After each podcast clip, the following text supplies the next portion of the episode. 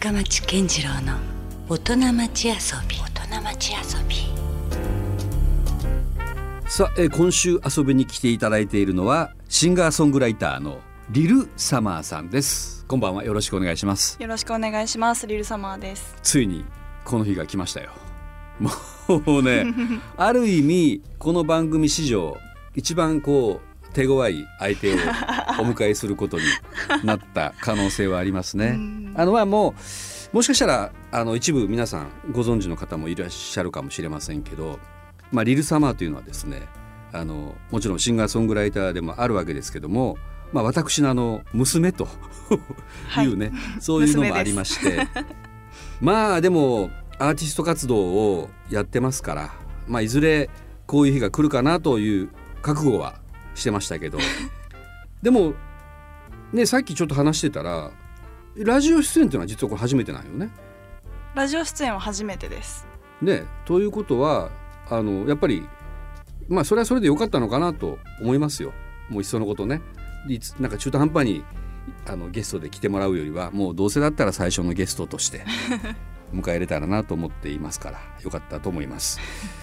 さあまあちょっとねいろいろこう喋りづらいところもありますけどでもなんか逆に言うとまあもしかしたらこういう機会じゃないと話せないかったこともあるかもしれないのでねその辺はちょっといろいろ発見も含めて楽しみにしてるんであのいろいろ話をしていきたいなと思うんですけどもまあこれで今はじゃあ2年目になるのかな？かアーティスト活動としては。そうですね。2019年の何をきっかけにこれスタートと考えてたらいいのかな？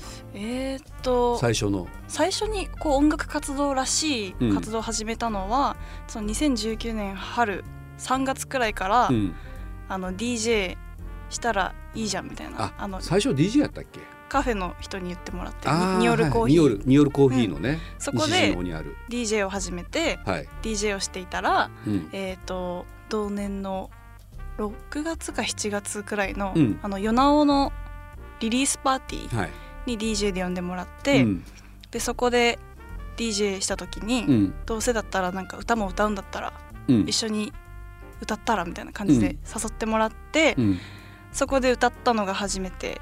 あれが人前で初めて歌った。初めて歌った時ででそこからそのコモエスうん。であったんですけど、うんそのコモエスの人とも仲良くなってうんこうライブしてみたらってこう言っていただいて、うんそれでそこからこうどんどんうん。ライブやってきたみたいな感じです。なんか今の話聞いてたら割と自然な感じよね。うん、もう本当こう皆さんのおかげというかお店の方々がすごい音楽好きな人たちに恵まれて、うん。それで呼んでもらったって感じですね。うん。なんかだからその DJ をやっててじゃあまあ歌ったらみたいな。なんかちょこちょこそのインスタグラムとかサウンドクラウドにうん。こう自分で作ったビートとかうん。カバーした曲とかを載せててそれをこううん。聴いてくれたりしてうん。みんなが。であ歌も歌うんだったらじゃあやったらいいじゃんってこう背中を押してくれた人たちがいたから始められたっていう感じ。そうね。だからあの横で見ててまあ DJ するんだったらその時にも、ね、トラック流しながら歌ったりもできるんじゃないかなとは思ってたけどね、うん、まあでもそんな感じなんだけれどもまあ実際、まあ、僕が聞くのも変な話だけど、うん。音楽とこう出会うそもそものきっかけというのはどういうところからだっけ？遡ると。えっと両親ですね。ということは？目の前にいる私も少し関係してくるという話なんだけども。ですね。はい。まあ母もということですけど。まあ要はあれをね。家の中で気が付いたら物心つく前ぐらいからもう音が鳴ってたと。うんいうのがあって、うんうん。だからもうあれだもんね。あの歌ってたもんね。ずっとね。うん。うん音楽聴きながら。大教音楽はうん、レゲエで。レゲエやったの。しかもダンスホールとか。ダンスホールレゲエ結構ちょっとで激しめなやつやったりとか。ラバーズとかというよりはね、とかまあその、まあ、生まれたのが90年代でもあるので、うん。90sR&B はもうほんと子守歌みたいな感じでうん。流れてたし、うんうん。その母も子守歌でこう SWB とか歌ってくれてたうんうん。のもあって、うん。でも一番最初に歌ったなんかこ記憶ある？洋楽としては「うん。ファイナルファンタジーおの」ー。あのエンディングの「はいはい。Eyes on Me」っていう曲、あああれも名曲やったもんね。あれは歌ってた、はいはい。とかあと「パラッパラッパー」とか。それはもう本当まだあれよね。幼稚園の頃とか？幼稚いや幼稚園入る前くらい、入る前か、うん。パラッパラッパーも好きやったね。そうだからゲーム音楽とかもすごくこう影響を受けてるっていうあかーでもまあ言ったら今思えばそういうゲームミュージックもちょっとこうまあ今につながってくるぐらいなセンスのいいものではあったのかな。パラパラパーにしてもね。もう名作やもんね、あれは。うんうんうん。うん、まあその父がねゲーマーだったから、っていうのもありますよね。当時結構ゲームしとったもんね。ずっとゲームしてて、まあどこでだからどういう影響が出るか本当わからんもんやね。もう。ずっとゲームしてたからその時、なんか横でずっと見てたみたいな感じで、うんでも覚えとう、うん。あのそのゲームでキンクしたのもあなたですからね。ああちょっとパラッパラッパーの方はちょっとなんかディスクちょっとぐちゃぐちゃにしちゃったみたいでそうそうまあでもそれも本当2歳とかの話なんでちょっと許していただきたいいやいやもちろんね。あそれは別に責めてるわけじゃなくてあの結構やっぱそのいかにちっちゃなまだ子供だったかっていうことをね言う言うのがそういうことなんだけども、うん。そうね。だから結構そういうところからまずスタートとしてはそうか。でじゃあ自分の意思であこれ好きって思った時って覚えとう？ーん初めてなんか、うん。その父のパソコンでうん。作ったこう自分の CD みたいなの覚えててあなんか編集したやつ自分で。編集してこうプレイリスト作ってそれをこう、CD 焼けるじゃないですか、うんうん。それに入ってた曲は結構覚えてて、うん。えっとアリシア・キースうん。の「If I Ain't Got You」とかああなるほど。あとここんなの聞いてたんだって思ったのは、ビル・エヴァンス。うんのあの、すごいでしょ普通の時よ。うんえっと小学校3年生。が小3でビル・エヴァンス行ったが、うん。生意気ですよね。うんでも今も好きやもんね今も大好きでだからやっぱこう根本は変わってないんだな初期っていうか。衝動はやっぱすごく大事ってことでもあるか。うん。う。んまあ、それ以前に好きな曲ももちろんたくさんあって、うん。うんそれこそその90年代の R&B とかは、うん。まあなんかもう好きっていうかももう刷り込まれてるぐらいな感じか。う、うん、そこにあるものというか、うんうん。あって当たり前というか安心するものみたいな感じで、うん。そんな感じですね。う。ん。まあだから本当あれよね。あの音楽だけはもうずっと聴き続けてるしうん、なんか歌も含めてずっと好きよね、そうですね。まあ、だから今思えばこのシンガーソングライターになったっていうのも本当必然というか。なんかそうやって肩書き言われるといまだになんか、まあね。シンガーソングライターふふってなるけど。自分の中ではねまあなんかそんなこううん固く捉えずにやっていってます。じゃあさそれでまあもちろん音楽好きっていうのはもう当然あるとしてじゃあこう一歩踏み込んでさ、まあ、自分でこう自分の曲をやりたいと思ったきっかけっていうのはいつ頃？まあ正直中学生くらいの頃から曲作ってみたいなっていう気持ちはあったけど、うんうん。けどこう楽器とかも弾けなかったし、うん。どうやって始めていいかとかもわからないし周りにこう同世代でこう一緒にやれる子たちとかもいなかったから、うん。こうまあ性格もちょっとうじうじしてて、うん。やりたい気持ちはあるけど、うん。人前でやるのは恥ずかしいみたいなうん。感じだっあんまり出たけどたがるタイプではなかったからね。うん。でもずっとそれはやりたいなとはうっすら思ってて、はい。でやっぱりそのまあ与那尾もそうですけど、うん。留学先で出会ったそのなんか音楽やってる友達たちうんとかをこう間近で見ててうん。こうやり方とかちょっと教えてもらったりして、うん。ちょっとずつやっていったっていう感じですね。うん、あなんか確かにね今の話聞いて思ったけどやっぱり留学っていうのが一つのあれにはなきっかけにはなっているね。もともとそのなんか音楽の授業が取りたくてうん。学校を選んだりしてて、うん。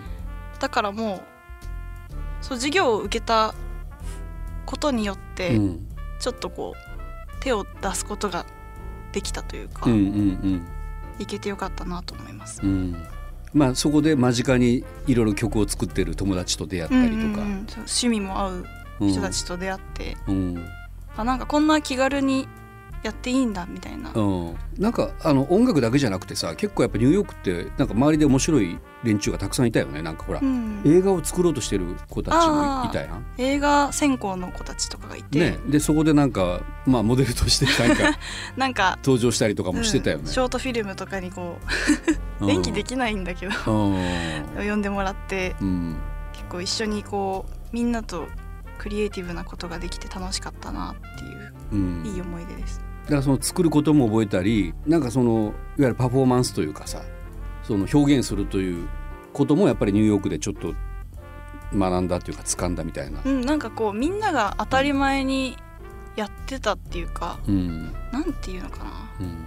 みんな気負わずうん。そのなんか自信を持ってやってたのを見て、うんうん。こうなんていうのかな。自分もやれるんじゃないか自分もあやっていいんだみたいな気持ちになったのかもしれない、うん。そのひょ表現することが恥ずかしいことじゃないっうんていうメンタリティーをうん。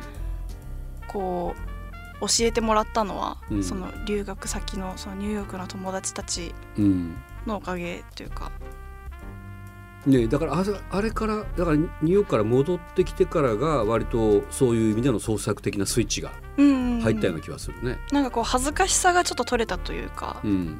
当たり前のように家では歌ってたけど、うんうん。それは別にこうじゃあそれがパフォーマンスだったりとかこうクリエイターとしてこう、ね、直結はしてなかった感じだったけど、やっうんぱニューヨークから帰ってきたらあ結局はそうかみたいな感じにはなってきた感じはしたねすごい。まあ、そのきっかけになったのは本当留学だったかなとうん。思います、やっぱニューヨークは良かったですか？めちゃくちゃ良かった。あの一年間は。帰ってきたくなかったです。そう帰ってきたくないってずっと言おったね。またいつか行けるといいなって感じで。うん。まあでもねおかげさまでその間にあのねこっちも遊びに行くことができたしその時ダニエル・シーザーのライブとかもね 一緒に行って。ダニエル・シーザー見たな、あれはやっぱり良かったね。よかったです。なんかもうブルックリンとか前昔行った時のブルックリンとはもう全然違ったりしてて、ううん。んそういうのがねこういろいろ一緒に家族で回れたのも今となったらいい思い出やしね、うんまた戻りたいとかある？ニューヨーク行きたいとか住みたいとか。いやもちろん。あそう、あと12年くらいちょっと住みたいなとはうん。思うけど。でもいいタイミングやったと思うよ。だってほら、うんうん。コロナとかでさ、もしちょっとでも12年ずれてしまったら留学ももしかしたらねうん。行きたくても行けないいや本当。可能性あったしね。ねそこにかぶっちゃった子たち本当にかわいそうだなっていう感じなんだけど、うん、でもそういった意味ではね全然あのいい経験がちゃんとできてしかもそれが今の活動に反映しているという意味ではねうんうん、すごい良かったなと。 Dirac Sea っていう曲なんですけど、はい。これはもう完全に基礎を自分で作って、うん、トラックもちゃんと自トラック自分で作って歌詞もメロディーも自分で考えてう、ん。であのお友達にそれこそシェイキーの朝日くんとかうん。にアレンジ手伝ってもらって、うん。ギターも弾いてもらったんだっギターとキーボードを朝日くんに弾いてもらって、あのいつもバンドを一緒にやってもらってるはい。匠さんっていうベースの人にうん。ベース考えてもらって弾いてもらって最初にリリースした、これ最初にリリースした曲でうん、えーっと今年の6月6月にリリースしました。6月にね。これがまあいわゆる、まあ、デビューっていう言い方がた正しいかどうかわからんけど 世に、まあ送初めて、うん、初めてこう、まあ、デジタルリリースですけど、うん、初めてちゃんと配信をこれも頑張ってたね。なんかもっと全然じ全部自分でやったもんね。そう。その配信の手続きまでね。ねうん。うん。これ英語的にはあんまりこうピンとこないタイトルですけどタイトル。これどんな曲だったの？これ歌詞的には。歌詞的には自分のこのプライベートなうん。部分とと人生観を結構入れていてうん。ちょっと暗い話みたいになっちゃうけうんど全然暗い気持ちで書いたわけじゃなくて、最後はみんな死ぬんだから楽しく生きようみたいなうんうん。気持ちで、うんまあ、サビはそういう最後はみんな死ぬっていうサビなんですけど、うんでもなんかさそういう死生観っていつの間に構築されたんやろねなんか。うなんか、ね、割となんか資料深いよねそういうところでね。あんまりこうほら普通なんかほら自分を振り返った時に二十歳前後の頃ってなんかもっとはっちゃけてたっていうかうん。まあはもっと言えばもう何も考えてないぐらいなそういうところがあったけどなんかすごいこうそこが全然似てないというか、うん、しっかりしてるなって思うとこもあるしね。うん。まあ、このタイトルはうん。このディラックの海っていううん。虚数空間の名前なんですけど、う。ん実はこれ「エヴァンゲリオン」に出てきおた。単語？単語で、う。んでなんかこう「エヴァンゲリオン」何周も見てるんですけど、う。んたまたま見てて、うん。あなんかこのイメージすごく自分の死生観に近いなっうんていうこう、まあ、直感で選んだみたいな感じです。うんうん。なるほどね。でもすごいさあのやっぱりそのニューヨークの留学の話もちらっとしたけど英語っていうところにすごくうん、ね、あのあるよね一つ。興味というか、それもまあ英語すごく好きで、まあ、海外の文化全般とも言えるかもしれんけど、うんうん。うんそれも絶対その小さい頃聴いてたうん。曲がほぼ英語だったっていうのは絶対あそってうん、その 90s R&B とか。それを歌詞的にもしっかり理解したいから余計入ったっていうのもある。それもすごくあって、うん。まあ、大学でも英語を専攻したり、うんうん。今仕事でもあの英会話の授業とかやってたりするんですけど、うん。やっぱりそのインプットの量が圧倒的に英語の曲が多いっていうのが一番の理由ではあります、うん。だからそれだけインプットしているので自分がアウトプットする時もなんかこう英語の方がしっくりくることが多くうて、ん。でもこれからは割とちょこちょこ日本語も入れていこうっていうふうに思っていなてるほどね。日本でやっぱやってるからね。うん。でも一方ではすごくあのネイティブな人からも発音はすごく評価されるよね。ありがたいことに。ね。まだまだ頑張る余地はあってるんですが。ことはさ例えばまああの日本だけじゃなくてそういう海外でも全然活動とかできるよね。うんうん。もう行く行かないは別としてもさ。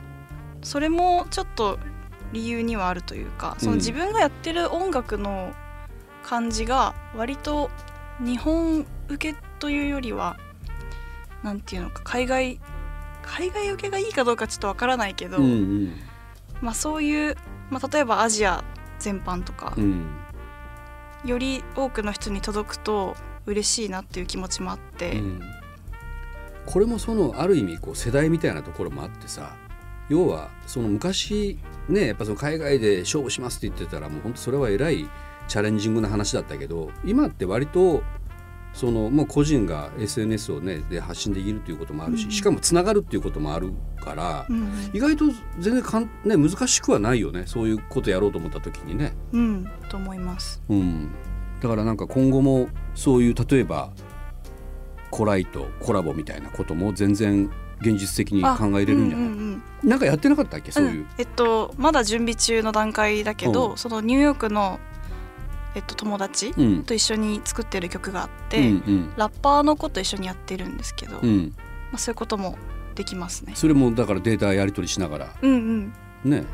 そんなことも全然できるから。はい。やっぱそれも今後やっていきたいことの一つでもある。ですね、うん。せっかくまあ英語でもやってるし、うん。なんか世界中のアーティストとコラボできたらいいなっていうふうには思ってます。やっぱりそうなったら、まあ、英語圏ということでいうとやっぱアメリカ例えばイギリスとかあるけどなんか他に興味がある海外ってある、まあでも英語を使ってれば、うん。そのアメリカイギリスその英語圏じゃなくても、うん。そのアジア系の人たちともうん。コラボしやすいと思うので、うん。どこかな、まあ、韓国とかうん台湾とか、うん、ああそっち系そっち系もあるか。そこ、うん。そういう人たちともコラボしてみたいし、うんうんまあ、そんなにこう国籍にこだわるわけではないけど本当にうん。いろんな国の人とやってみたいなと。だから音楽のいいとこはそういうとこよね。音楽でつながれば別にその言葉も超えれるし国境もなんか超えれたり。うんうん。意外とできるもんねそこはね、はい、うん。なんかあの改めて最近昔の音源を聞いていてあれをちょっと久しぶりに聞いたのよ。あのサボーラミ、あサボーラミ、ううん。ん、あれとかだってスペイン語で歌ってたりするけどさ。あなんまあ。かそういうのも全然いい,、うん。いいんじゃない？なんかいろいろ。そのいろんまあ。な多言語というか、英語が好きって言ったけど結構言語が好きで、うん。だからスペイン語とかそのサルサっていう音楽も好きなので、うん。それでサボールアミーとかカバーしてたり、うんあと韓国の曲とかもうん、ねハマっそれはてたしもうハングルっていうか、うん。韓国語でも歌ってたし。うん。まあ、言語が好きでうん。いろんな国の曲を歌うっていうのはすごく楽しくて好きです。なんかそこはなんかいろいろ本当まだまだ可能性があるよね。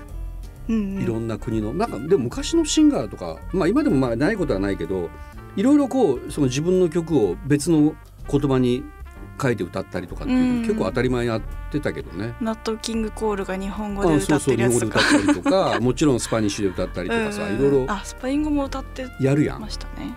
だそれをさリルサマーはやっていいかなと俺は思ってますけど、あ確かにスペイン語でもちょっと正直出してみたいなって気持ちもあって。うん、それちょっとやろうや。だからあんまりさ日本人でそれやってる人意外と少ないと思う、うん。もうある一つの言語に特化してる人はいるけど、ね、ポルトガル語ならポルトガル語の歌を歌う人はいるとか、英語は英語っていうのはいるけどあんまりこうそれを横断してる人ってさあんまりいないかなと思うんですよ。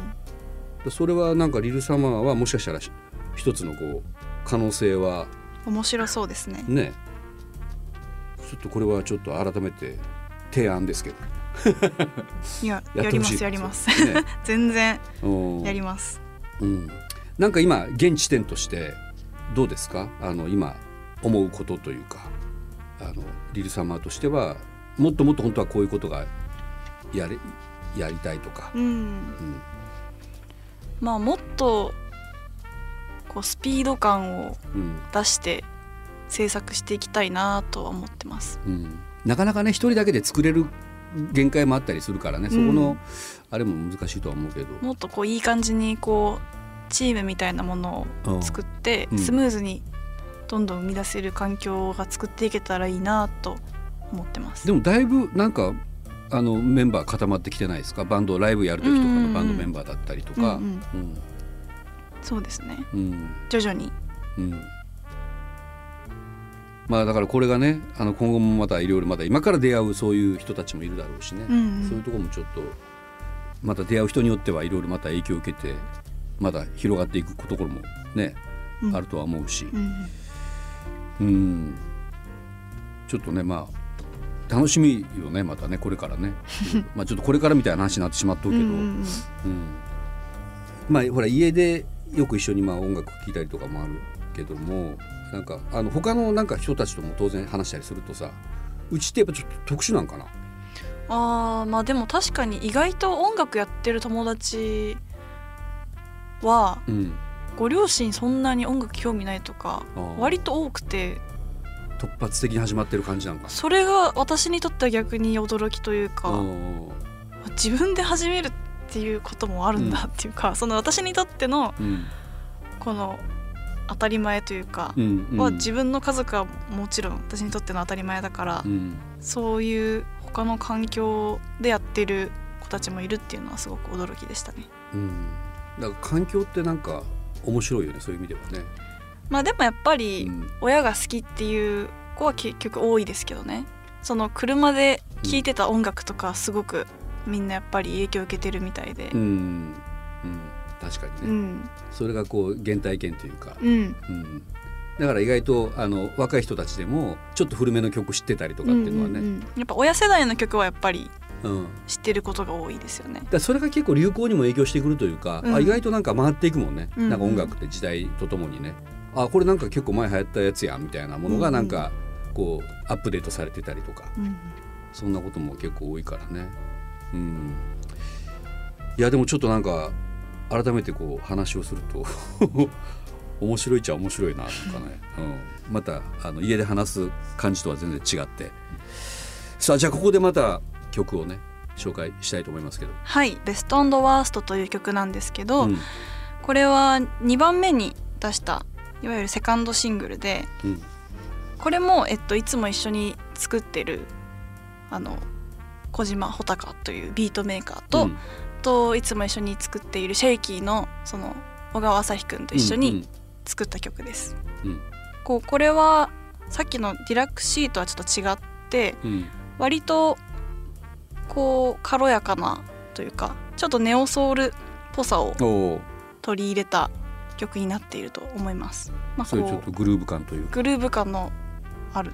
これまあ最高と最低みたいなタイトルじゃん。あこれはこれあは、まあなんかこう陰と陽みたいなイメージがテーマで、うんまあ、ちょっと父の前で説明するのはなんか恥ずかしいんですけど、うんうん。まあ、こうあなたは私の一番最高な部分と一番最悪な部分を引き出すみたいな、うんそういう歌です。うんなるほど。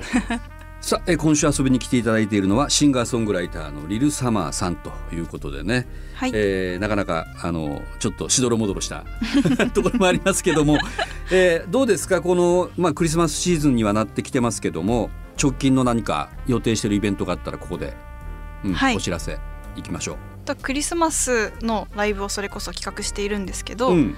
と12月19日に、えーうん。コモエスという今泉にあるお店ではい、クリスマスのテーマのライブをします。おおまあホームみたいなとこじゃないですかコメそうですね。いつも、もライブさせてもらっている場所で、本当にいいお店なんですけど、うん。とこのライブでは、うんえー私がいつもサポートで入ってもらっているうん、バンドのメンバーに加えて、うん。ヨールのボーカルのイエリックさん、おおはいはい、はい、そしてシェイキーのボーカルのくるみちゃんをお迎えしてお届けします。あなるほど、でこちらのイベントの詳細は私のインスタグラムの方にアップするので、うん、ぜひチェックの方よろしくお願これはいじゃあリルします。サマーでインスタで検索すれば。と私のインスタグラムは、うん。えーアンダーバーリルサマーアンダーバーなんでうん。よろしくお願いします。これあれですよね。もう自分のオーガナイズイベントというか、これはそうですね。私が企画して運営しているイベントになります。うん、そういうのも結構やりたい人やったっけ？なんかたまたまこう、うんお店とかの方からうん。やってみてってこううん。言っていただいて、うん。どうせだったらうん。みんなと一緒にやりたいなという気持ちで、うん。あのいつも一緒に仲良くしていうるん。人たちを呼んでみました、ボーカルの2人を呼んでやるので、うん3人で歌ったりとか、うんうん。クリスマスソングとかやっていきたいなと思っていて。19日にコモエスということね。はい。他は？あともう一つはそのもうちょっと前に12月17日にうん。ドレスコードガーデンというイベントにバンド形態で参加します、おおと With the Style さんというホテルの From Where I Stand っていうスペースがあってうん。そこでライブをするんですけど、うん。これはスリーマンライブでうんとセレーナ・アンさんという東京のアーティストとうん。私の友達でもあるアレックス・スティーブンズあアレックスも。うん、うん。とのスリーマンライブになります。おおこれもちょっと面白そうやね。はい、うんうんでこれは、えー30名限定なんですけどうん。オンラインのチケットもあって、うん。こちらもよかったらチェックしてみてください。じゃあハイブリッドイベントなんですねこれは。そうです。わかりました。じゃあぜひ皆さん今日ね聞いていただいてあちょっと行ってみたいなと思った方はぜひ、えーどちらかのイベント。まあ両方でもいいんですけどチェックしていただければと思います。さあということでじゃあ来週も引き続き、えーリルサマーさんをお迎えしての、はい、えー第2週目ということでまた来週もよろしくお願いします。よろしくお願いします。はいということで今夜のゲストはシンガーソングライターリルサマーさんでした。ありがとうございました。ありがとうございました。Love FM Podcast. ラブ f m のホームページではポッドキャストを配信中スマートフォンやオーディオプレイヤーを使えばいつでもどこでもラブ f m が楽しめますラブ FM.co.jp にアクセスしてくださいね Love FM Podcast.